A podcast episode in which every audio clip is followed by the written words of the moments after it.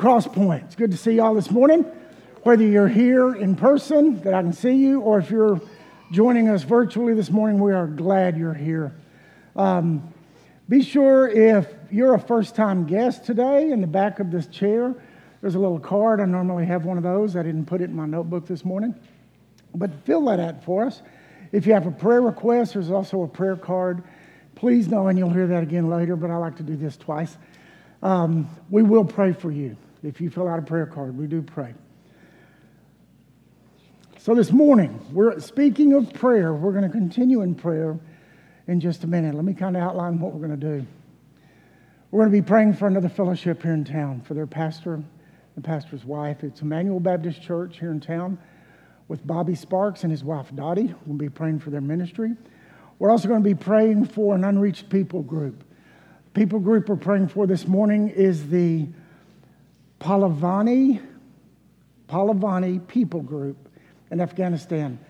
Only 3,800 people, but 100% Islam, 0% believers. So we're going to pray for them that God would soften their hearts, send the Holy Spirit to work in their lives, and then put someone in their path to speak the gospel to them. And even if one hears, that one can believe and it can spread through that entire people group. So we're going to be praying for them. We're also going to be praying for our pastor search team. We're starting to go through applications now. We've got, I know, over 70 applications at this point, so be praying for us as we begin to work through those. And then to be praying for our time this morning. So join me in prayer. Father, we come before you again this morning, acknowledging your presence in this place. Father, we know that your presence fills this very room. While in the past, your presence would be demonstrated by a cloud filling the, the tabernacle. We don't see a cloud today, Father, but we know that you are here because you love us. You are here to be honored and glorified as God. And we pray that you will accept our worship this morning in spirit and in truth. Father, I pray this morning for uh, Bobby Sparks at Emmanuel Baptist Church. I pray for his preparation this week as he's preparing and maybe even at this moment standing to deliver your word to that group of people. Father, I pray for his and Dottie's marriage that it would continue to be enriched and that you would draw them closer to together as you draw them closer to you. Father, I pray for this Palavani people group in Afghanistan, only 3,800 people. But Father, they are a distinct people group, and you know these people. While 0% are Christian, 100% Islam. Father, I pray that you would claim these people as your own, that you would send the Holy Spirit to work in their lives so that the gospel, when presented, would fall on good, fertile soil of their hearts. Father, I pray for someone or a group of people to go and spread the gospel. Father, we're going to be talking about that this morning. We talk about that every morning, actually. But specifically, learning to live is Christ. Father, those people need you desperately. Father, I pray for our pastor search team. As we're going through the applications, Father, quicken our hearts to all of us, all 10 of us, being able to see your best with really no pushback from anybody so that we'll recognize the person that you have in store for us. Father, we trust you in that, and we thank you for being a God that cares. Father, I pray for our time this morning. I pray that you would speak through me, even move me out of the way, Father, so that the Holy Spirit would speak to each heart here this morning, each heart that may be online,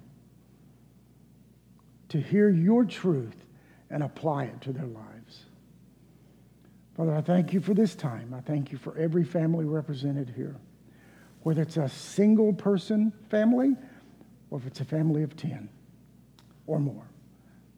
We trust you. We love you. And it's in Jesus' name I pray these things. Amen. Now, uh, as the elders have more or less assigned me the task of, of praying about and deciding what our sermon series is going to be, we started this back 1st of June. Actually, it was the, the third week in June that we started the book of James. We prayed through that. We studied through that. We finished that on September the 12th. Back in August, as I was praying, the just the word Philippians came to mind over and over again. I realized God was leading me in that. This is not something that I did. In fact, I promise you, I do not have the goods to do this by myself. Apart from God, I'm nothing. Apart from God, I've got nothing to offer Him or you. It's all through God. So then, as the elders vetted that idea of going through Philippians, we agreed to do that. Neil has, has preached the last two weeks in the, in the first chapter of Philippians. He's done a marvelous job. The Holy Spirit was so alive and speaking to us through Neil. I really appreciate that. Um, one of the things that I realized this last week as I was, as I was praying through and studying through this next section of Philippians, one of the key themes is joy. And I thought, hmm, one of the key themes in James that we've just finished is joy. Some people would say, ooh, what a coincidence. Everybody do this. I don't believe in coincidence, it's providential. It's because we believe in and serve a providential God that He's led us to this. Now, a second book, a second letter, whose key theme is joy. I think God is sending us a message. So, we're going to dig into that this morning. Now, this past week, I've been preparing, working to prepare for this morning, and I ask myself, about this passage and how it absolutely impacts us. For you see, truth without application is dead. You can hear the truth, but if you don't do anything with it, it just dies. A number of years ago, Jay Adams wrote a book called Truth Applied. And it was written primarily to pastors and to counselors, which a lot of his books were. Um, but in that book, he made that statement if you preach the truth and there's no application, then you've just fed them dead material. So we have to have application. So this morning, unless the Lord comes back before I finish, which would be okay. I would be okay with that. Um, but at the end of the service today, or at the end of the sermon, there will be application. So just know that. Then another thing that just rang so true about God's omniscience happened, omniscience happened about 30 minutes ago when some of the elders and some of the staff, the music team, met over in the conference room and we prayed. And one of our other elders, Elisha, sitting right over here, he had not seen my notes. He hadn't, I promise. I had them in my hand. And he prayed this very next section, virtually word for word. And I just had chills go over my body. Because he was praying these very questions that I want to pose to you this morning for you to begin to think about. What is your purpose in being here this morning. Why are you here? Secondly, why do you take in breath? Why are you breathing in and out? What is the purpose of that? Why do you eat food? Why do you drink water? Why do you even walk on the face of the earth at all? Now, Elisha covered all four, the first four of those points. He didn't cover that last one, but I'll give him, I'll give him one, okay? The world is going to offer all kinds of answers.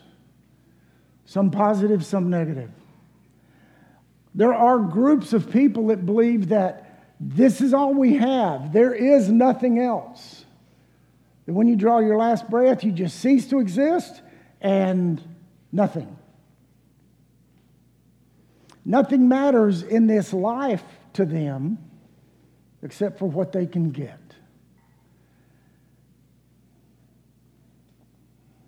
And our entitlement mentality in this world just feeds that. That people believe the only thing I deserve is good. I don't deserve anything bad. So give me all the good you can. People believe they're entitled to everything good without anything back. They just want to be recipients. However, this morning, we're going to be digging into this next section of Philippians to see what the truth actually is about why we are here, why we exist. So, we're going to be reading Philippians 1, beginning in verse 18, the last half of 18. So, please turn to that. And if you're able, I would invite you to stand with me in honor of the reading of God's Word.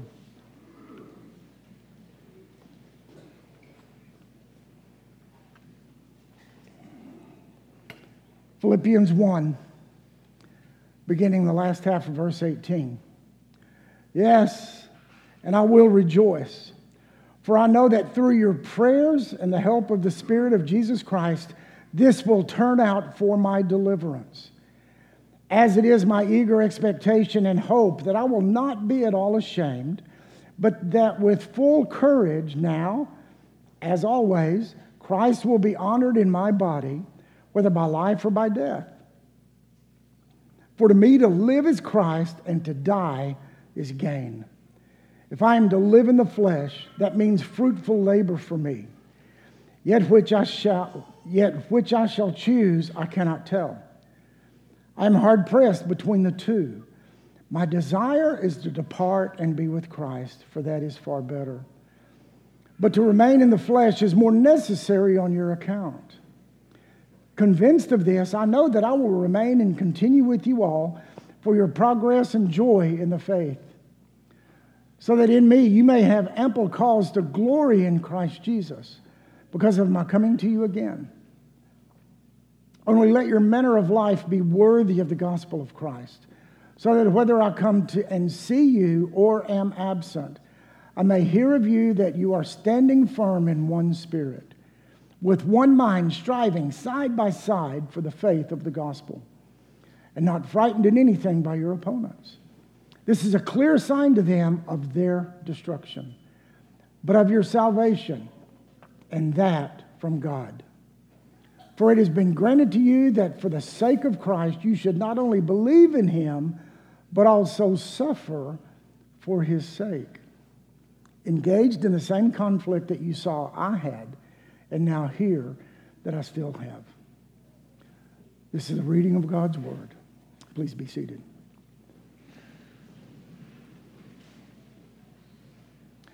Now, the previous section, I'm not going to go back and, pre- and re-preach Neil's sermon from last week. But in that previous section, he pointed out that Paul was saying there's, there's, there's two different sides of the way the gospel is being presented. One, very, very positive, and one negative, trying to inflict pain on Paul while he's in prison.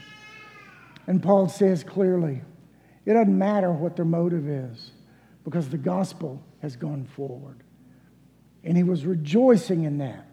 And that's what leads us to this passage this morning. But I want to read just basically the whole thing, the, the passage that Neil preached last week, beginning in verse 12. I want you to know, brothers, that what has happened to me has really served to advance the gospel, so that it has become known to the whole imperial guard and all the rest that my imprisonment is for Christ. And most of the brothers, having become confident in the Lord by my imprisonment, are much more bold to speak the word without fear. Some indeed preach Christ from envy and rivalry, but others from goodwill. The latter do it out of love, knowing that I am put here for the defense of the gospel. The former proclaim Christ out of rivalry, not sincerely, but thinking to, thinking to afflict me in my imprisonment. What then? Only that in every way, whether it is in pretense or in truth, Christ is proclaimed. And in that I rejoice. Paul points out that everything that he has gone through in his life up to this point is, has served to advance the gospel. And that is the most important thing for him. He points us then to the next step in verses 18b and following verses as we begin to unpack these verses for this morning. So in Philippians 1, beginning in verse 18b through 20, he says, Yes, because of all of he said before that, yes, and I will rejoice. For I know that through your, through your prayers and the help of the Spirit of Jesus Christ, this will turn out for my deliverance. And it is my eager expectation and hope that I will not be at all ashamed, but that with full courage, now as always, Christ will be honored in my body, whether by life or by death. You see, Paul continues that he knows through their prayers and because of their prayers, through the Holy Spirit, this circumstance, being in prison, will turn out for his deliverance. He knows that is an absolute. You can consider that a promise. He knows he's going to be delivered. He knows that either he will be delivered from prison and remain and be able to return to the people in Philippi and to continue to spread the gospel, or he will be delivered by his death and God take him home. But either way, he's going to be delivered. That's an absolute. That's a guarantee that God had given Paul and he shows us. See, we like guarantees in our life. Some are good guarantees, some are not so good guarantees. Some, some work, some don't work. This is one that it will absolutely come true. Paul will be delivered, either in life or in death. But it's a guarantee delivery or deliverance. Do we, do we seek that guarantee when we're praying for the saints, maybe that are ill? Somebody's in the hospital and we're praying for them. Do we pray that guarantee? We should. Because the saints will be delivered from illness, either in this lifetime so that they stay, or when God delivers them and takes them home. A number of years ago, our, mine and Kendra's former pastor and some of you in here, former pastor Bob Hamilton, was diagnosed with a brain tumor. And our boys were little. And I consistently prayed with them at night. There were a couple of times I would miss, and I wouldn't go in there. And John would come pretty commonly at night. Dad, you want to pray with us? Yeah, I'll, I'll be there in a minute. So one night he said, Dad, you're going to come pray with us? I said, John. And I was, I was in one of those moods. I was like, John, why do you always ask me that? I always come in and pray with y'all. And he said, No, there was one time I didn't ask and you didn't come in there. I said, Buddy, t- you ask me every night. And he did. So, but during that year that Pastor Hamilton was sick, we'd been praying for God to heal Bob Hamilton.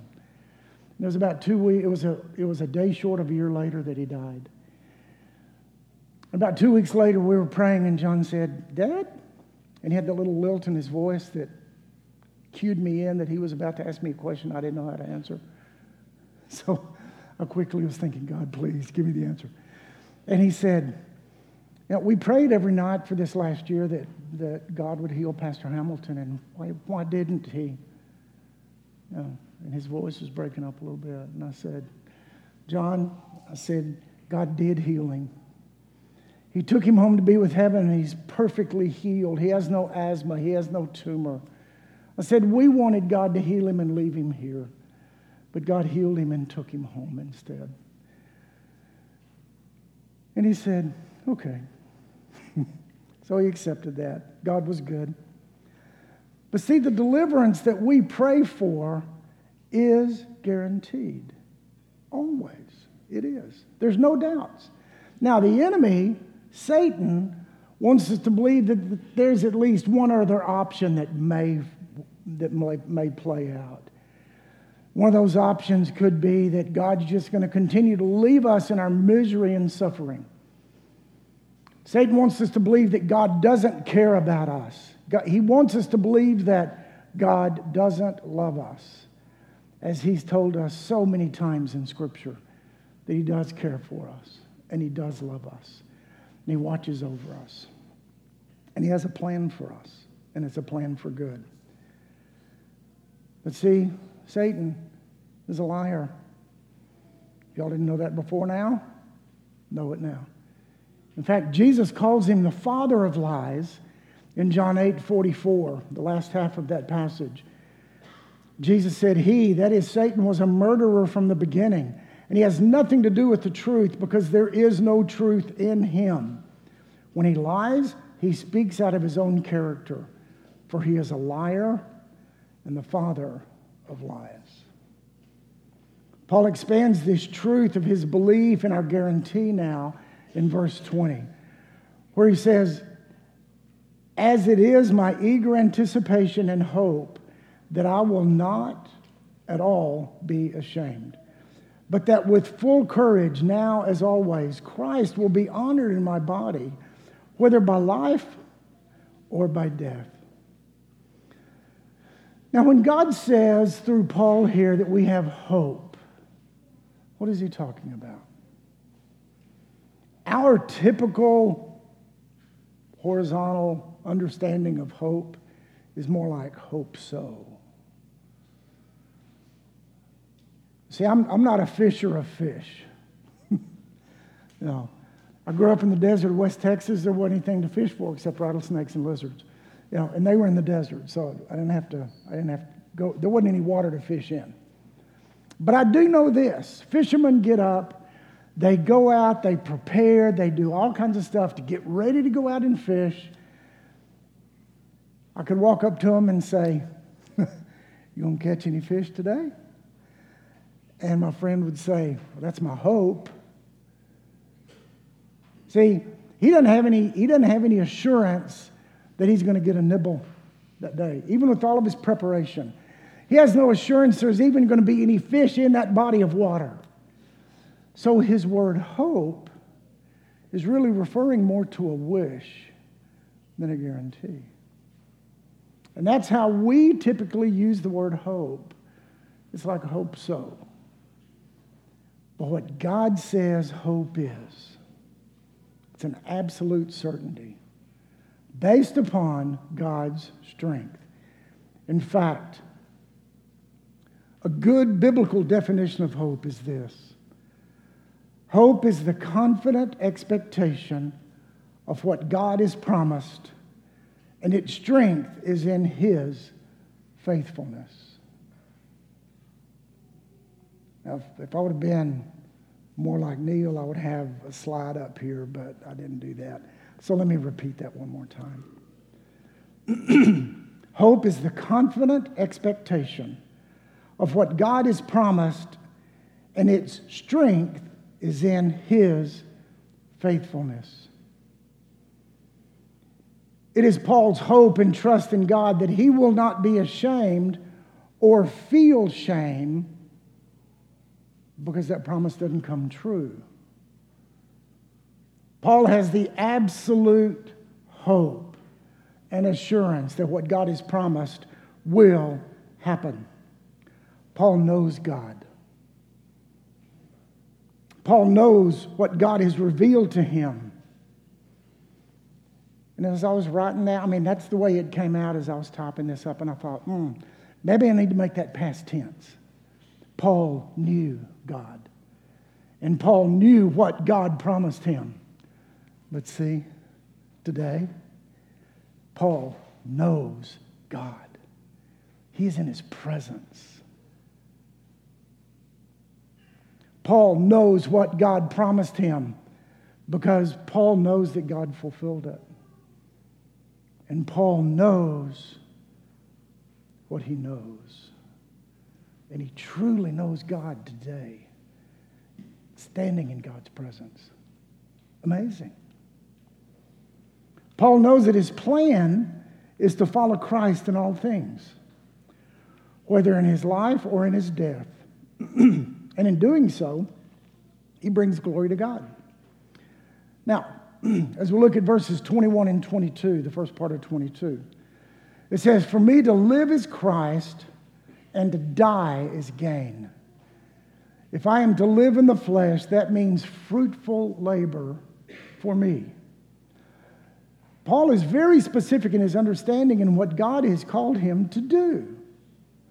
If he is going to live through this imprisonment and get out of prison, then he will continue to serve the purpose of spreading the gospel to everyone he comes in contact with.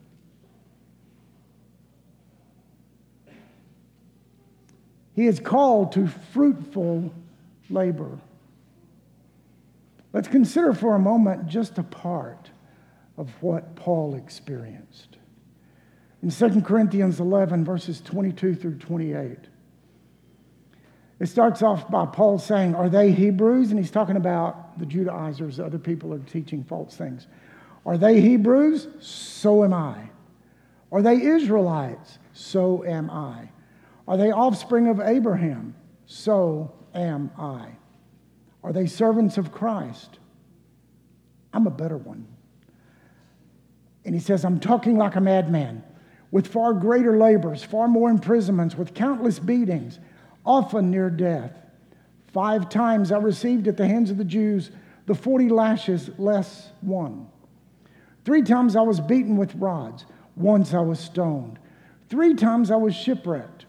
A night and a day I was adrift at sea, on frequent journeys, in danger from rivers, danger from robbers, dangers from my own people dangers from Gentiles, danger in the city, danger in the wilderness, danger at sea, danger from false brothers, in toil and hardship, through many a sleepless night, in hunger and thirst, often without food, in cold and exposure.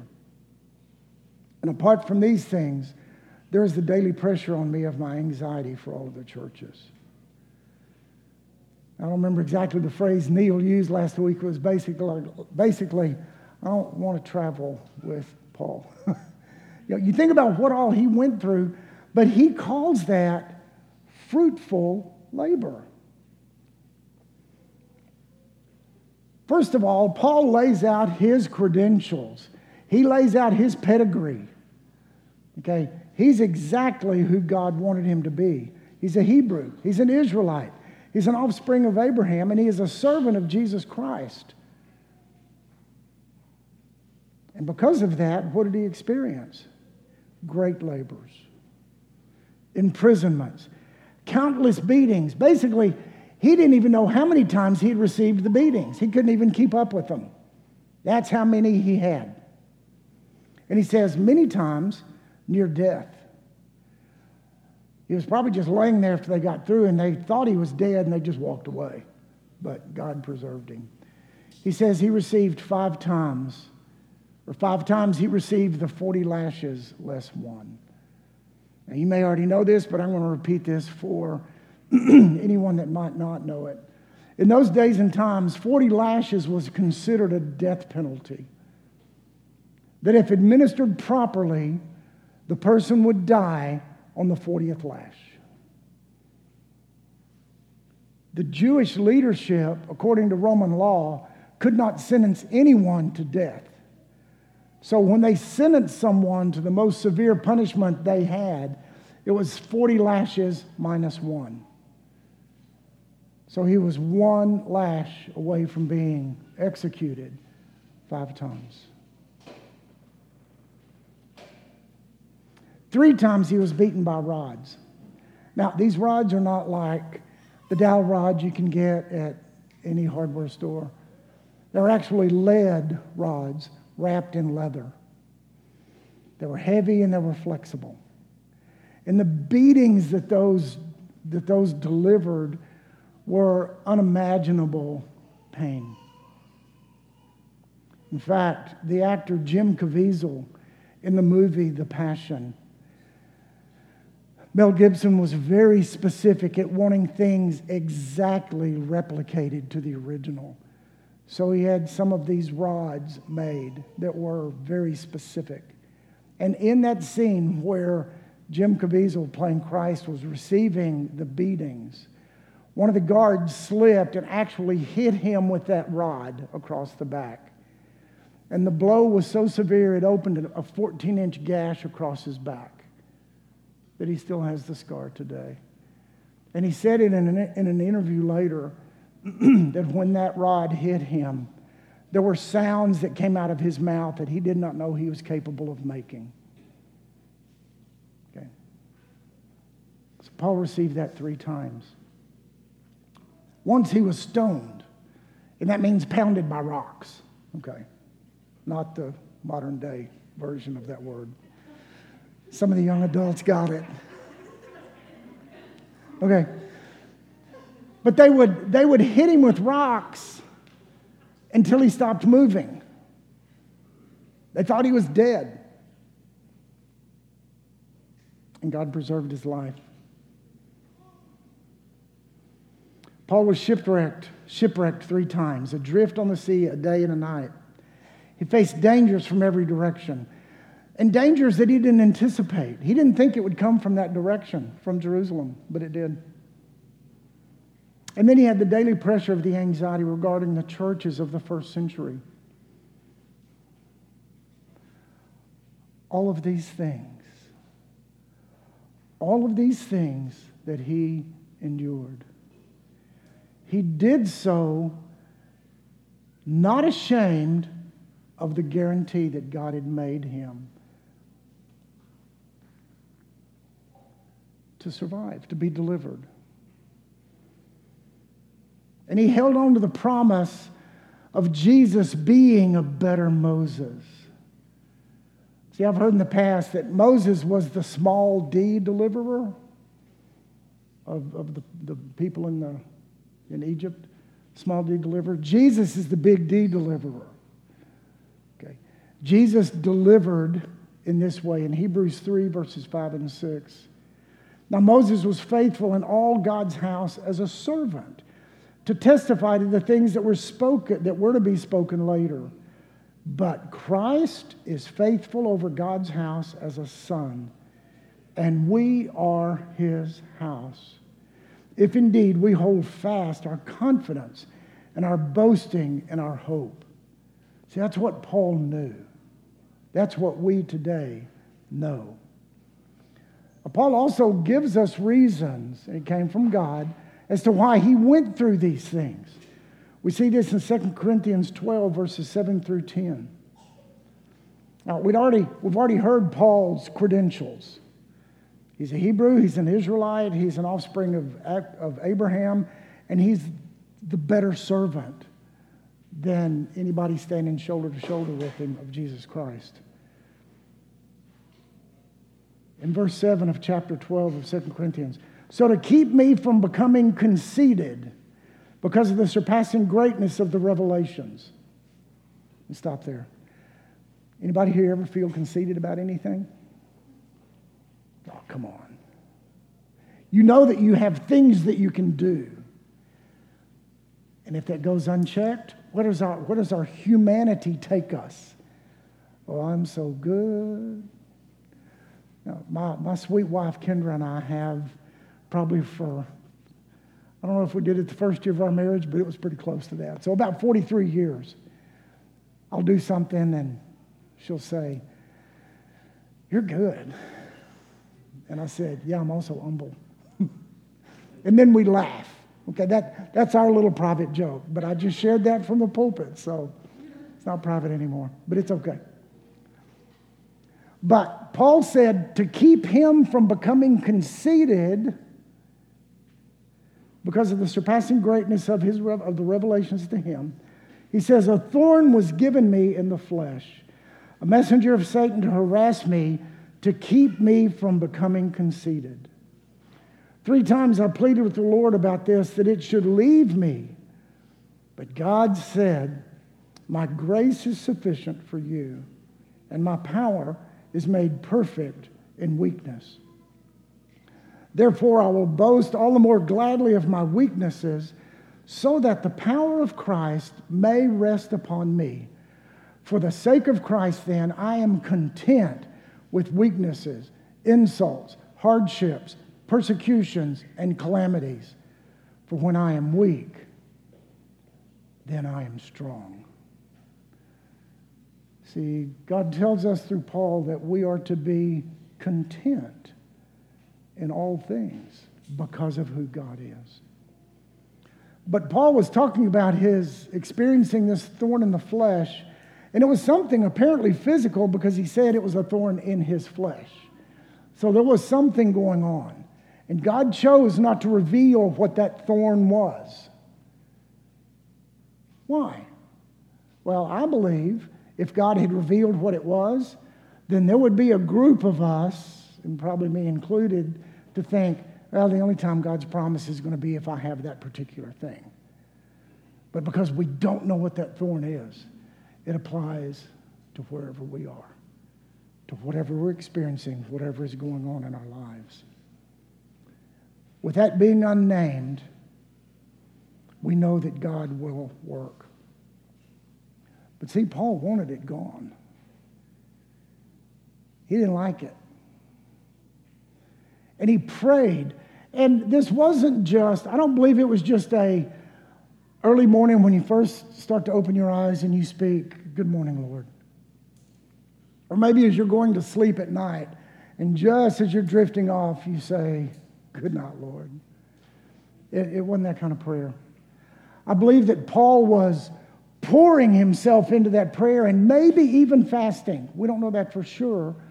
But he poured himself into this pray, prayer asking that this thorn would be removed.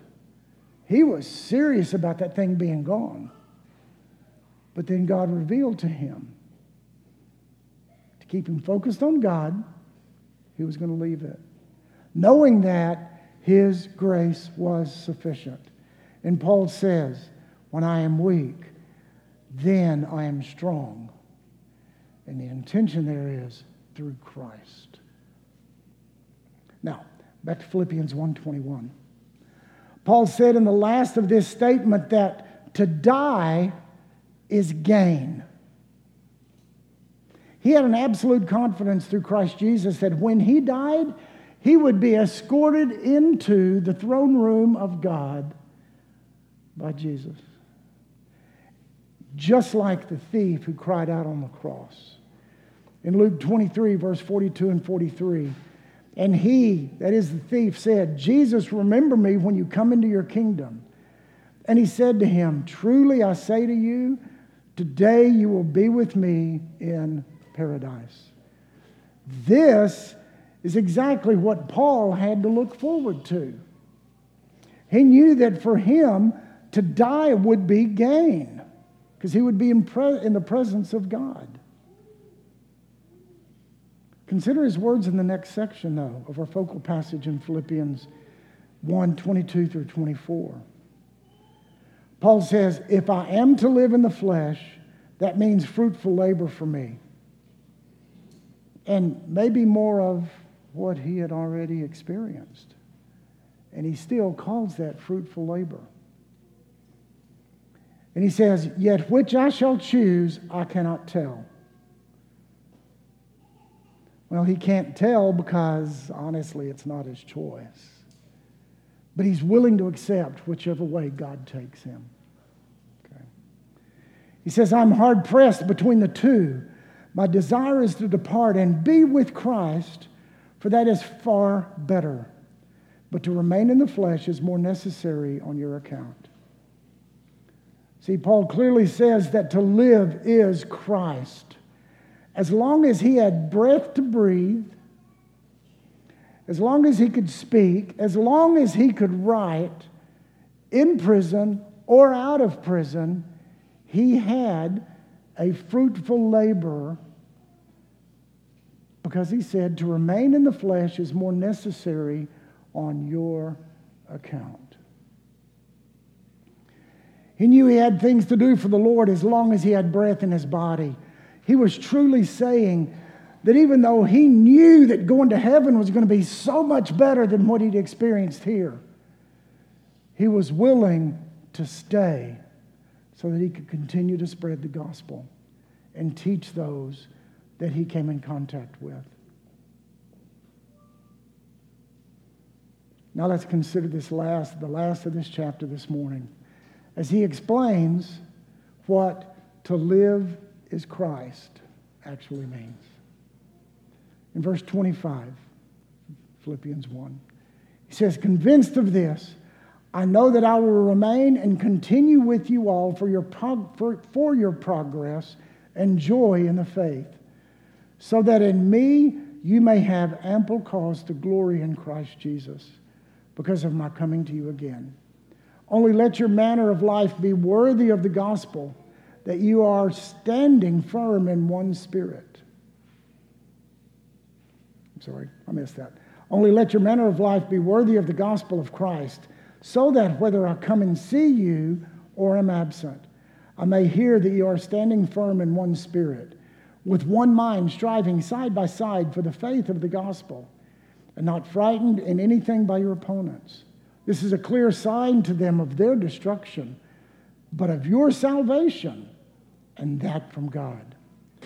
For it has been granted to you that for the sake of Christ you should not only believe in him, but also suffer for his sake, engaged in the same conflict that you saw that I had, and now hear that I still have. Paul here points out that to live in Christ is about these things. Their joy in the faith, having ample cause to glory in Christ Jesus, to let their manner of life be worthy of the gospel of Christ, either in Paul's presence or in his absence. Standing firm in one spirit, with one mind striving side by side for the gospel. Not being frightened in anything of their opponents, not being frightened of anything that Satan can do. Because we know by God's word, when he says in 1 John 4 4, you are of God, little children, and have already overcome them, talking about the things of the world. Because greater is he who is in you, speaking of the Holy Spirit, than he who is in the world. See, we have nothing to fear. We don't because of who our allies are. And that was bought by Jesus' sacrifice on the cross. This is a clear sign of our salvation, and that is from God. God points out then through Paul that not only are we to believe in him, that is Jesus, but also suffer for his sake. after that promise of what has been granted to us, now it's time for that application. How does that impact us today? What does that mean for my life, for your life today and this week? You know, Thursday night, as I got to this part of the sermon, I thought, huh, wow, that's not a very positive way to end this passage. That we're going to suffer? Seriously? Man, we can hang on to that promise, can't we? I mean, that, that's hard. And in reality, we may not be suffering the way Paul did. I mean, let's be honest. We can gather here this morning without fear of a religious police coming in and shutting us down or killing us. Okay. We're not suffering the same way that the believers in Afghanistan are suffering right now. And we don't even know what all that they're going through. We know bits and pieces. It doesn't sound fun. But we know in the United States, and it's been said so many times, that we are the most blessed people in the history of mankind. And in many ways, that is true. But we need to also recognize that we do suffer now, today. We just remembered 9 11. For those of you old enough to remember that, That was a time of suffering. That was a time of anguish. When terrorists hit our country, we remember the space shuttle exploding on launch. We remember another space shuttle disintegrating on reentry. We have survived 2020 and more than half of 2021 with our most recent pandemic. That's suffering. See, our, our fellowship here at Crosspoint couldn't meet for a while in 2020. We couldn't meet in person. Had anybody ever imagined that in our culture? No. But it happened. And our teaching pastor would have to preach on a virtual setting in that other building by himself and to reach out to the rest of us who could tune in online. See, we've argued over mask or no mask. We've argued over shots or no shots. See, we've suffered. We are suffering. There are people in jobs that cannot put a Bible on their desk without running the risk of, of getting in serious trouble. There are courthouses all over the United States that have had to remove the Ten Commandment plaques. I was going to check with Kelly to see if they still have that in their courtroom. has that been taken down? There might be one outside. Okay. Uh, so, in, in most places, those have been taken down. Okay. Prayer has been taken out of the school. Some of you may remember every morning the principal coming over the loudspeaker. And we would stand and we would do the Pledge of Allegiance, Pledge of Allegiance to the nation's flag. And then he would pray for the school over the loudspeaker. I remember that.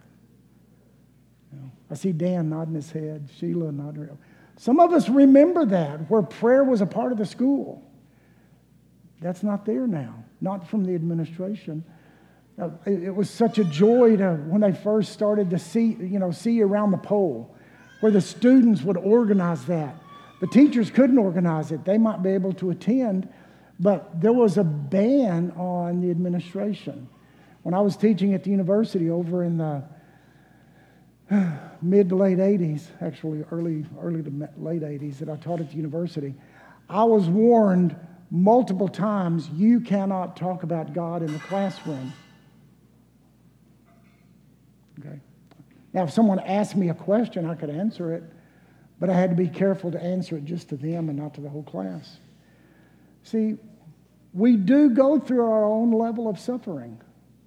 So, what's going on? We're constantly being watched so that we don't offend some other belief system. It's real in our culture, folks. And our suffering, as we follow Jesus, our suffering will continue as long as we draw breath. That's guaranteed by Jesus. That's the other guarantee. We will suffer in Jesus' name. All right, so here's the application. What's our hope?